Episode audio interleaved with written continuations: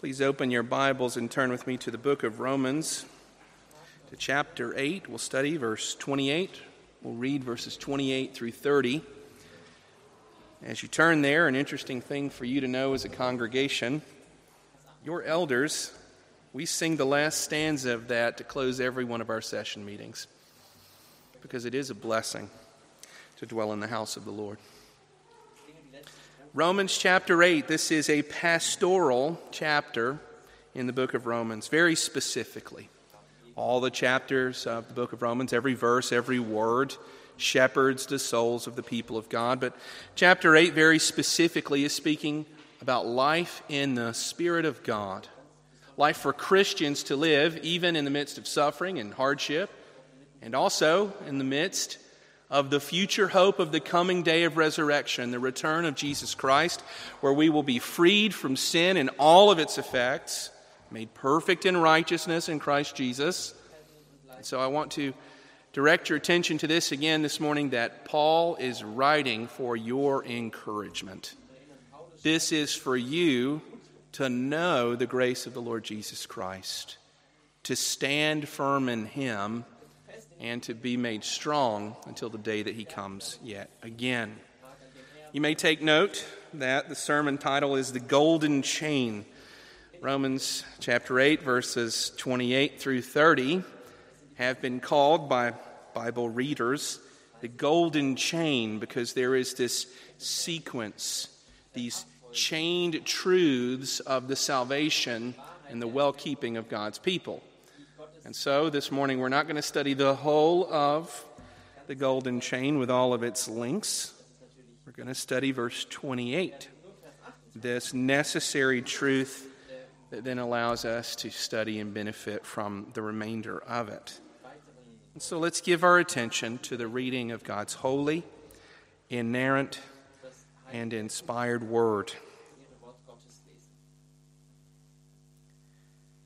And we know that for those who love God, all things work together for good, for those who were called according to his purpose.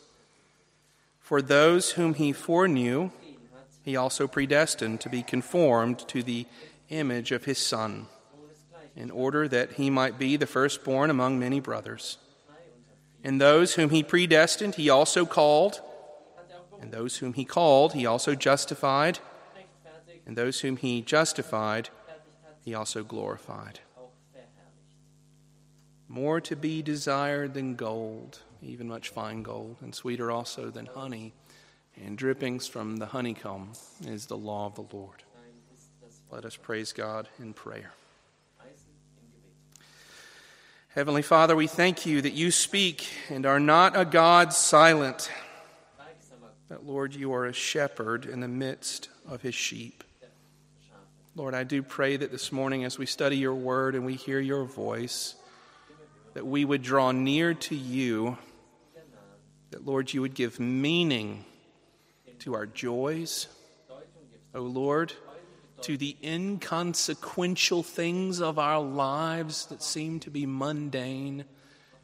O oh, Lord, that you would direct us to your eternal purpose in our suffering. Oh, Lord, help us that we might stand strong, a people in every way united with Christ Jesus as we anticipate his coming. We pray this in Jesus' name. Amen.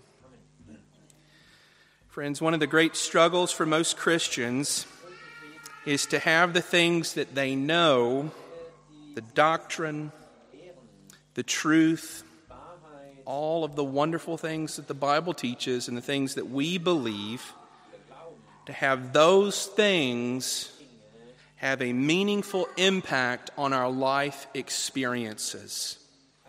It's been said that there is a terrible distance of 12 inches between the brain and the heart, and that's really the struggle of most Christians. I think that is certainly a struggle in this church that the truths that bind us together in faith with Jesus Christ that those things will not only be propositions and theoretical statements but that they would be life giving and nourishing, that they would be for us grace in time of need.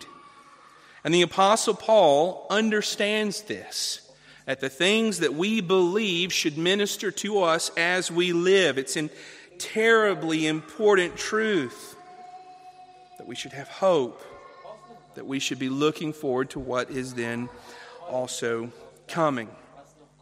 And Paul knows this, and whenever he writes, again, I've mentioned that this is a pastoral chapter in the book of Romans. It's not just theological, it's not just proposing something to you, but Paul is trying to take you by the hand and to take the things that dwell in the meadows that reside between the ears to the warm summer breezes of the heart. And so, as we study verse 28 this morning, I want us to see, firstly, a sure knowledge. A sure knowledge. And then also in verse 28, the marriage of love and purpose. The marriage of love and purpose. You may have asked yourself the question why isn't the pastor just going to preach verses 28 through 30 in one sermon? That would be a disservice. There's so much here. And the thing I want to propose to you this morning is verse 28. It's a pretext, it's a necessary fact to get us then to verses 29 through 30. These things rely upon one another. Verse 28 shows us the sure knowledge of the sovereignty of God. This wonderful fact. And as Paul begins to direct our attention and to draw us along with him, he begins with the words, and we know. And we know. One of the first things I want to show you is that the Apostle Paul is joining with our experience. When he says, and we know, he's saying, I as a Christian, with you as a Christian. I experience the troubles. I experience the difficulties, just as you have. I'm there with you. I know what it is to suffer. Paul says he suffered in great ways. He talks about being cast over a wall and stoned and beaten and cursed and rejected. The Apostle Paul knows what hardship is. And he's saying here in verse 28 that this is knowledge that comforts him. Again, this isn't theoretical, it's practical. It's truth brought down to the heart, the God of heaven touching his creatures upon the earth. And we know it's His faith with you, with me. But it's not only this solidarity one with the other, but it's knowledge. It's knowledge. He's saying it's not only we're together, but that we know something together and that it is truth that he has as his aim. And I looked at this verse of Scripture and you could well translate, if you wanted to, and we are assured, and we are assured of this truth he's going to describe. This absolute, complete knowledge, this awareness is sure. That's the point here. If you are a language person, this isn't present active indicative, this is perfect tense active, indicative, a knowledge that is firm and complete and sure and reliable and untouchable. That's what he means by this. He's sure, and we know, and we are assured of this wonderful truth that we're going to study in the remainder of the chapter. But I point this out this idea of sure knowledge to this simple fact that you and I need to be confronted with this morning. And that is that you can know things. And you may say, but Pastor, yeah, that's pretty simple. I believe I can know things, and you may list off a number of things that you know. You know that when you're sitting in the car, the traffic light changes from red to green, that green means go, and when it changes back in the opposite direction, that red means stop. You know that. That's you're pretty sure of it. Maybe you know uh, the correct amount of financial ability that you have in your bank account. You've seen the numbers, it's data, you, you know it. Uh, some of you may say that you know a number of things, like your prescription that you need with your glasses. Maybe You know your address, these database things. You know that. You don't have issues with that. But whenever I press you to things that are profound and things that are transcendent to eternal truths, we live in a culture that would say you can't know those things. You can't be sure of those things. And some people would even say that in the reading of the Bible, oh, there are a multitude of ways of reading it. And how can you know that the way you read it is the true way and not the way that this other person reads it? It seems like you're saying two different things about the same verse of Scripture. How can you ever know that anything is true, that you are true, or this person's true, and people just give up? They throw the handed cards into the air. They say, well, maybe philosophically truth is possible, but it's entirely unknowable. And Paul says, no, Christian, there are things that you not only can know, but you must know. And this is one of those things. This truth that he is expounding in verse 28. You not only can know this thing with absolute certainty, you should know it. And before we dive into what that truth is, I want to invite you this morning to ask yourself throughout the whole sermon Do I know this? Do I have this assurance? Am I sure of this thing? Am I, is what he's saying and what the Bible is teaching here, do I know it? Do I know it in my head? Is it in my heart? Do I hold on to it? And I want to tell you, Christian, you should join me this morning in laboring to know this so that you can be with the Apostle Paul and that you can also say with him, We know this. I know this, and this truth shapes my life. And so, the question that's already been begged what is Paul knowing? What's he trying to encourage us to know. And you may be very aware of this verse of Scripture. Some of you probably have it framed. Maybe it's in your kitchen, your hallway. Maybe you've got it on a sticker on the bumper of your car. However, but do you know it? This thing that Paul says in verse 28 of chapter 8. And we know that for those who love God, all things work together for good. That's what he's telling you he knows. All things work together for good. That's simple in theory. In practice, it's a hard thing to get from here to here. It's, it's really hard to get your head around, in all honesty. But I want to break it down into the different portions of what he's teaching, the different aspects of this truth that the apostle is teaching you and me this morning, the things that he wants us to live by, not just have a theoretical knowledge of. And the first piece of it is this He says, All things, this comprehensive aspect, all things, everything works together for good. That first piece, all things. That means simply yes, everything, every rock, every pebble, every event in your life, every breath, every cup of coffee, every T ball practice, every opportunity that you take and are blessed by, every opportunity that you take and you fail at, everything, every laugh, every illness, every joy, every sadness every ounce of gain, every single loss and deficit. Every good moment, every moment of suffering, everything is under the sovereign power of God. That's what Paul is saying. All of these things are under him. That's the first aspect of this truth. That not a breath, that not a thought, that not an affection, nothing is apart from him. Nothing is outside of his plan. And you say, but Pastor, I get it. You know, all things means all things. It's not that complicated. Why are you getting so worked up about it? You know it here, but do you know it here?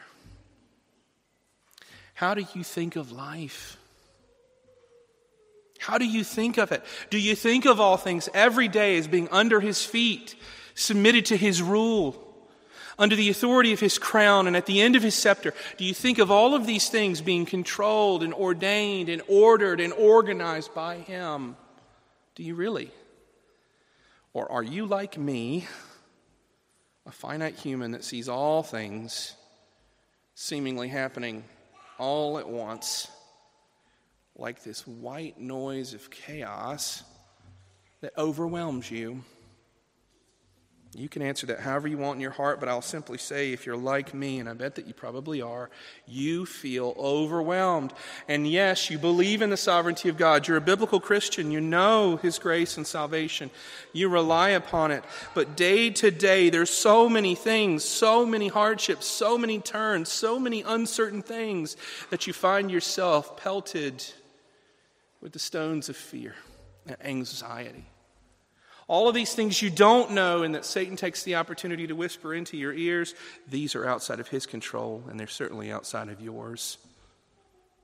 And Paul's saying, no, that's not true. All things, all things are in his hand. All things are subject to him. He is the ruler of all things. Nothing is outside of his control. He is altogether sovereign.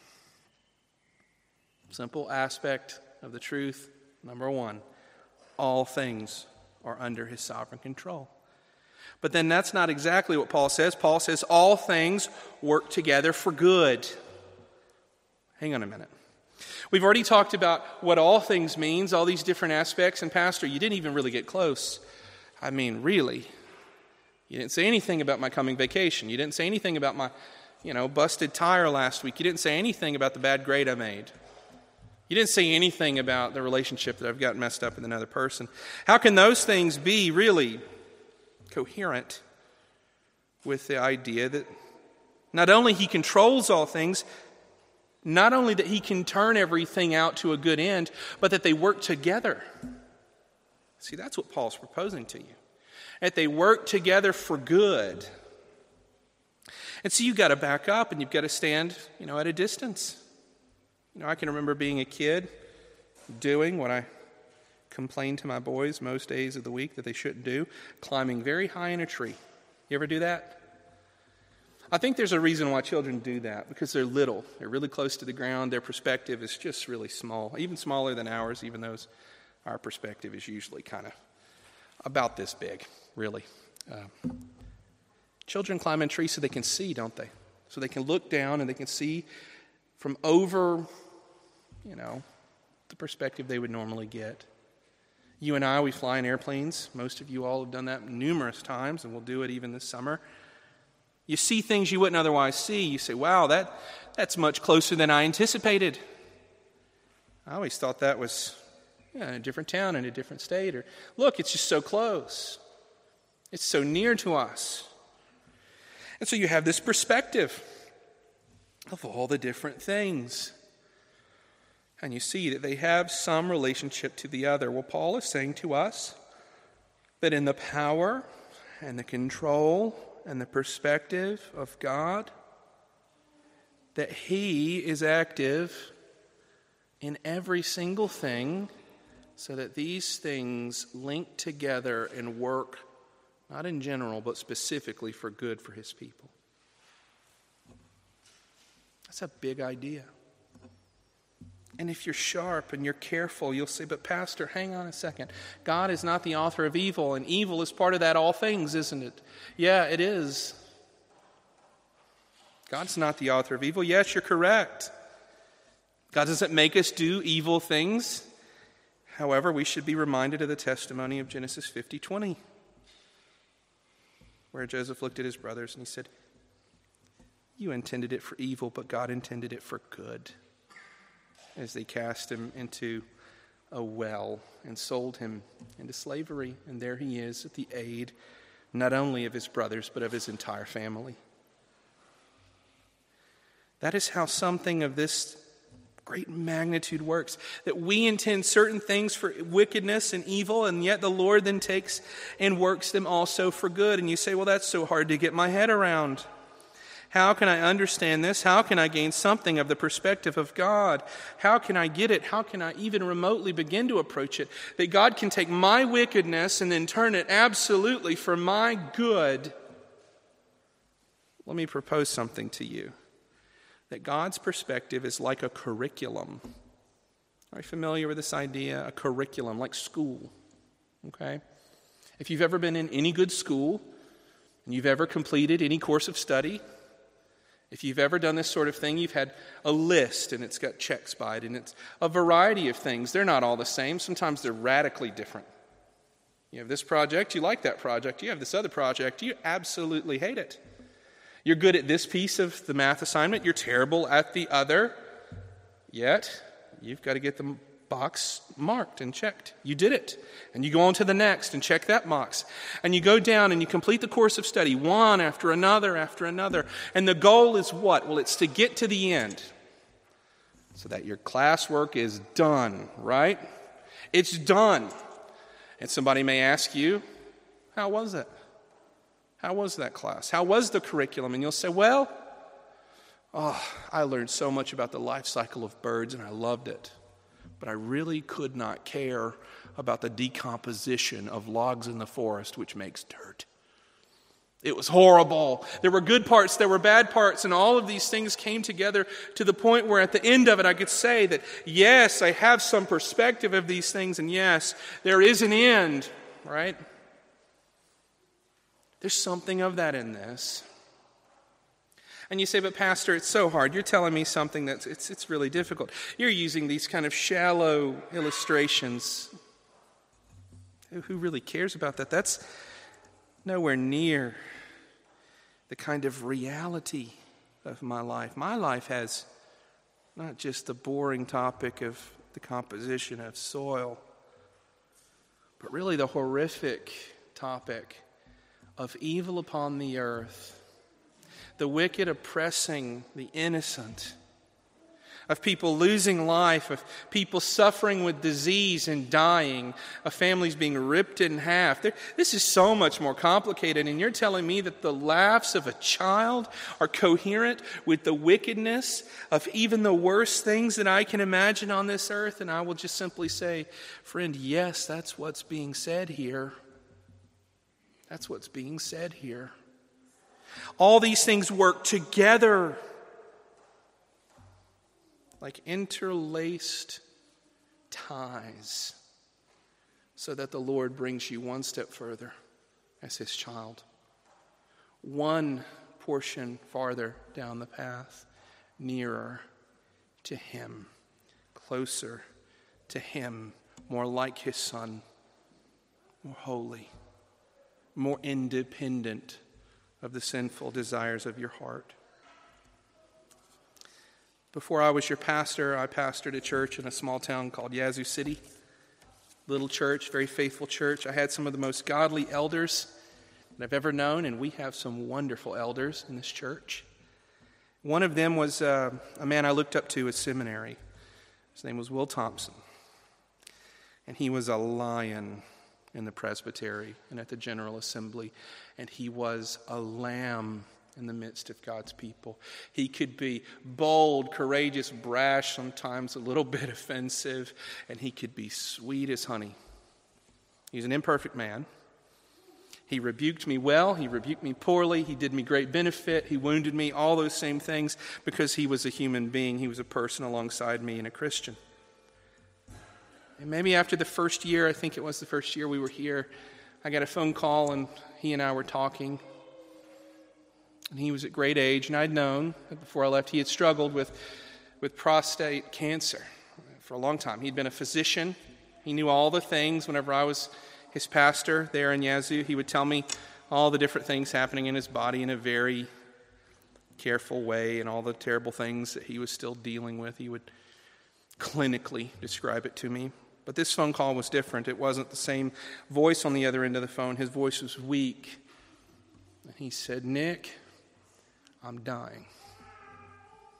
I've been struggling with this for eight years, and well, God has decided to quit healing me. And I said, Will, I'm so sorry. And my voice just started trembling. It's so hard even to think of, even now. And he told me, because this was a man that could cook like a chef. He and I loved to go and eat food together and enjoy a fine meal. And he said, Nick, I, I don't even want to eat anymore. I'm just ready to go home. And I said, Will, I know, I know you are. And he said to me, You know, I've been thinking about this, and God is teaching me something right now. And I said, What's that? He said, Every single thing in my life prepared me for now. I said, What do you mean, Will? He said, You know, the Lord gave me enough fine meals that whenever I didn't want to eat anymore, I wouldn't miss them at all. He said, He gave me enough rebellion and enough cursing and enough anger and enough failure that even in the season where my body is failing, I don't have any more anger or cursing for Him. I'm prepared for this moment because He's worked in me and He's professed His faith or His grace to me and His love to me my whole life that I know that even whenever I'm laying here and I'm dying, it's not because He doesn't love me and that He's sustaining me and that I can be sure that I'm going to see Him. All my life has prepared me to die. It's like a curriculum bunch of check boxes. Something that at any point in his life he couldn't see the whole spectrum.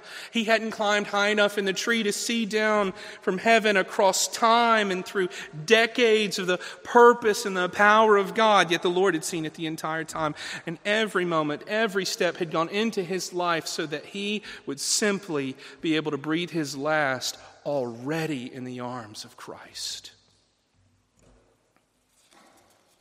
And you say, But, Pastor, it's so hard to get my head around. I don't think that you're supposed to. But I do think you're supposed to know this truth so that there is comfort for you whenever things don't seem good, whenever things actually, in the experience that you have in the moment, are not good that you can look in hope and faith that even this God will turn to my good and his glory. Even this thing, even this horrible, heartbreaking thing, even this. This doesn't remove his love from me. This is not out of his control. All of these things are under his feet. And I don't know where he's going with this, but I trust him. And so I'm going to walk and I'm going to endure because I know that this will not last forever. This will turn, this will be redeemed, it will be made good. This wonderful truth, this thing you need to know, even if you can't comprehend it. This truth that you base your life on, even if it's something that He holds within His hands and hasn't turned the page for you to see everything yet. Secondly, in this verse, I want us to see the marriage of love and purpose. Because if you've been listening, you've thought, well, Pastor, didn't you skip like a huge piece there? I mean, how could you read verse 28 and then not preach this glaring thing? And we know that for those who love God, all things work together for good, for those who are called according to his purpose. Those two magnificently large things. Everything I've already said, it's, it's really dependent, isn't it? And friends, I'm not talking about the sovereignty of God. God is sovereign over those who love him and those who hate him. He's sovereign over the wicked, he's sovereign over the righteous, he's sovereign over the reprobate and the elect. Everything is under his feet, all things still under his feet. The bigger question is what is it going toward? This good thing, this good outcome, who's that for? Who are we really talking about? Well, it's, as Paul says, it's for those who love God. It's for those who are called according to his purpose. And you say, well, I don't, Pastor, that seems cold. That's Scripture. It's not something I'm making up, it's not up to me. This is what the Lord is saying in the Scriptures. He works things for good to those who love him and to those whom he is at work within, calling and bringing his purpose to bear in their lives. But these two things, love and purpose, they're not disconnected. They're really not. These are two aspects, almost two different sides of the same coin. They're distinguishable, they're inseparable in the life of the Christian love for God and the purpose of God. So, first off, I want to deal with each of these individually, and then I want to turn to them together as a married, wonderful fact. And so, those who love God, this is who the Lord is working all these things out for. This is a truth for believers that there is a good end, that there is a coming rest, a coming blessing, an ultimate and wonderful future. It's a good thing that these things work for the Christian. And you've we've talked about that at length. You know that. But what's at stake here? And well, it's this fact that God's work here is not only or simply the consequence of his divinity. He is divine, he has control over all things, he's sovereign because of he, who he is as a person, a divine and eternal God. That's true. This is also not simply true because of his creatorship, that he created all things, that he's all powerful in his creation, and that he has all the freedom in all of creation, in all of the universe, to do whatever he wills. No, rather, this is a personal fact of his sovereignty. So we've seen God with his sovereignty, whose arms really have no length because they go on forever. But it's brought right down to you. This is the personal fact of his sovereignty. That he works things good for you and for me. That this God who controls everything, every time you breathe, and even the day when you can't breathe anymore, this God, this God loves you, and He has worked in you, and you love Him, and He's aware of it. Well, that's significant. Oh, it really is, because we've already gone to this place where we've thought about an all powerful God. And whenever you start thinking about an all powerful God and all of his wonder, all of his attributes, if you're at all honest, you end up like a person looking straight into the sun and you're blinded by it. And you feel it's unrelatable because you're very, extremely limited. If I stand here and I don't move my foot, I can't reach and touch that stone. It's all I got. My arms are only so long. How can it possibly be this God, this great God, be involved in me? It's because of a relationship of love that the Lord has done a work in our hearts. He's given us new eyes and new ears. He's given us this wonderful thing of a new heart fashioned within us so that not only we know that there is a creator, not only that we know that we are his creature, not only that we know that he saved some, but rather he saved us. And he sent his son to die for us. The personal fact and reality and the personal truth that we love God and that he cares for us and that he orders every second of our lives and is pleased to bring all these things for good for you and for me. And you say, That's all good, Pastor. I get it, love. Younger people in the room, maybe even others, you think, Wow, this is awfully emotional. It's not something I'm terribly comfortable with. But let me say, whenever hardship hits, let me point you to this fact it's personal you will not help but be emotional. And it will be deep and it will be heavy because you are a creature. And you will need to know this on this level that God is not indifferent from the things that you struggle with. He knows you in your heart and He knows the struggles you have because the relationship between you and Him is one bound in love. And He's not content to simply remove His hand but he engages with you as a father engages with a child because he loves you and because you love him. The sovereign working of God ordering your life is a relationship bound on love and also his purpose. Who are the people that know that these things are ordered for their own good? Those who love God, those who are called according to his purpose. What does this mean? Well, it's speaking about the effectual calling of God, where the Lord speaks to the heart of a lost person a person that the Bible says is dead in their trespasses and sins in which they once walked according to the counsel of this world. The prince of the power of the air, the spirit that is now at work in the sons of disobedience, among whom we all once lived in the passions of our flesh. The God who reaches down and in the midst of that makes us alive together with Christ because of his great love with which he loved us, out of his heart of mercy. This effectual calling where the Lord takes a person who's dead in their sins, who's at odds with Him, and converts them, gives them eyes to see, ears to hear, and a heart to love Him. That's the first aspect of this, called according to His purpose. That these are people the Lord is at work in. But what is this other portion, the called according to His purpose? What are the purposes of God? And I'll tell you this much. There is not a month that goes by in ministry where I don't have some conversation with one of you or someone I know where the question is simply asked, What is God doing in all of this? It's usually a big move, the loss of a job. Maybe it is a new opportunity.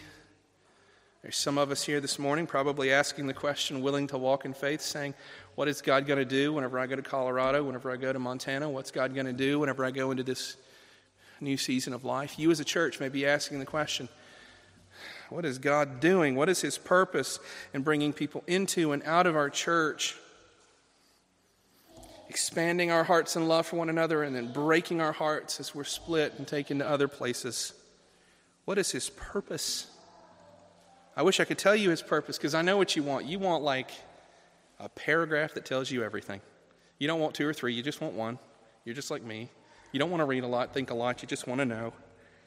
I can't tell you his purpose, but I can tell you this that in this passage of Scripture, the overarching purpose, the great end goal, the thing that you're going to, the finish line, and the words that are on its banner say this the glory of God. That's where it's aiming. The purpose of God is His glory in and for you and me as His people. Verses 18 all the way through the end of this section have to do with this. Verse 18, chapter 8. For I consider that the sufferings of this present time are not worth comparing with the glory that is to be revealed in us. Verse 21 that the creation itself will be set free from its bondage to corruption and obtain the freedom of the glory of the children of God. Verse 22 For we know that the whole creation has been groaning together with the pains of childbirth until now.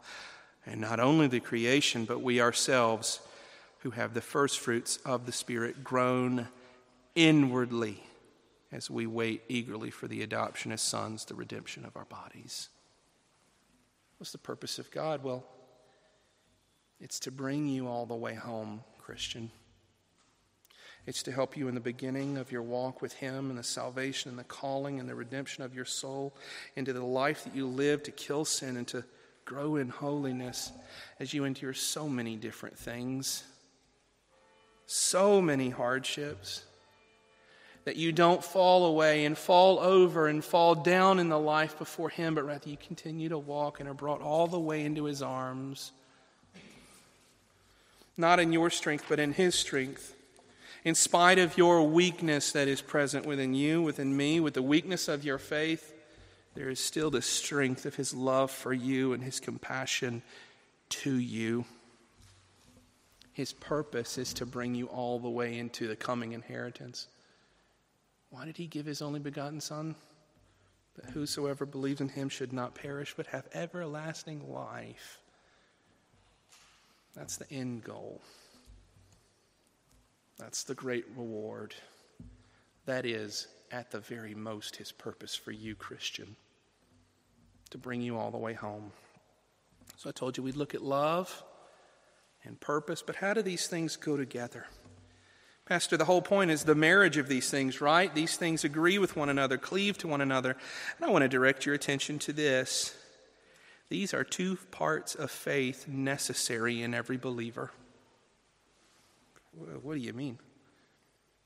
Paul's not accidental here. A heart for God in hope of the promises of God are for me and you essential things for living every single day.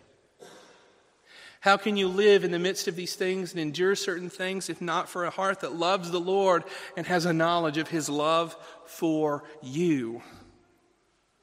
And how can you endure these things if you don't know that there is a day that is coming where these things are going to end? These things make up faith. The assurance that the Lord loves you and that He's going to bring you all the way into His kingdom, all the way into His arms that there is a day that is coming where these things will not remain.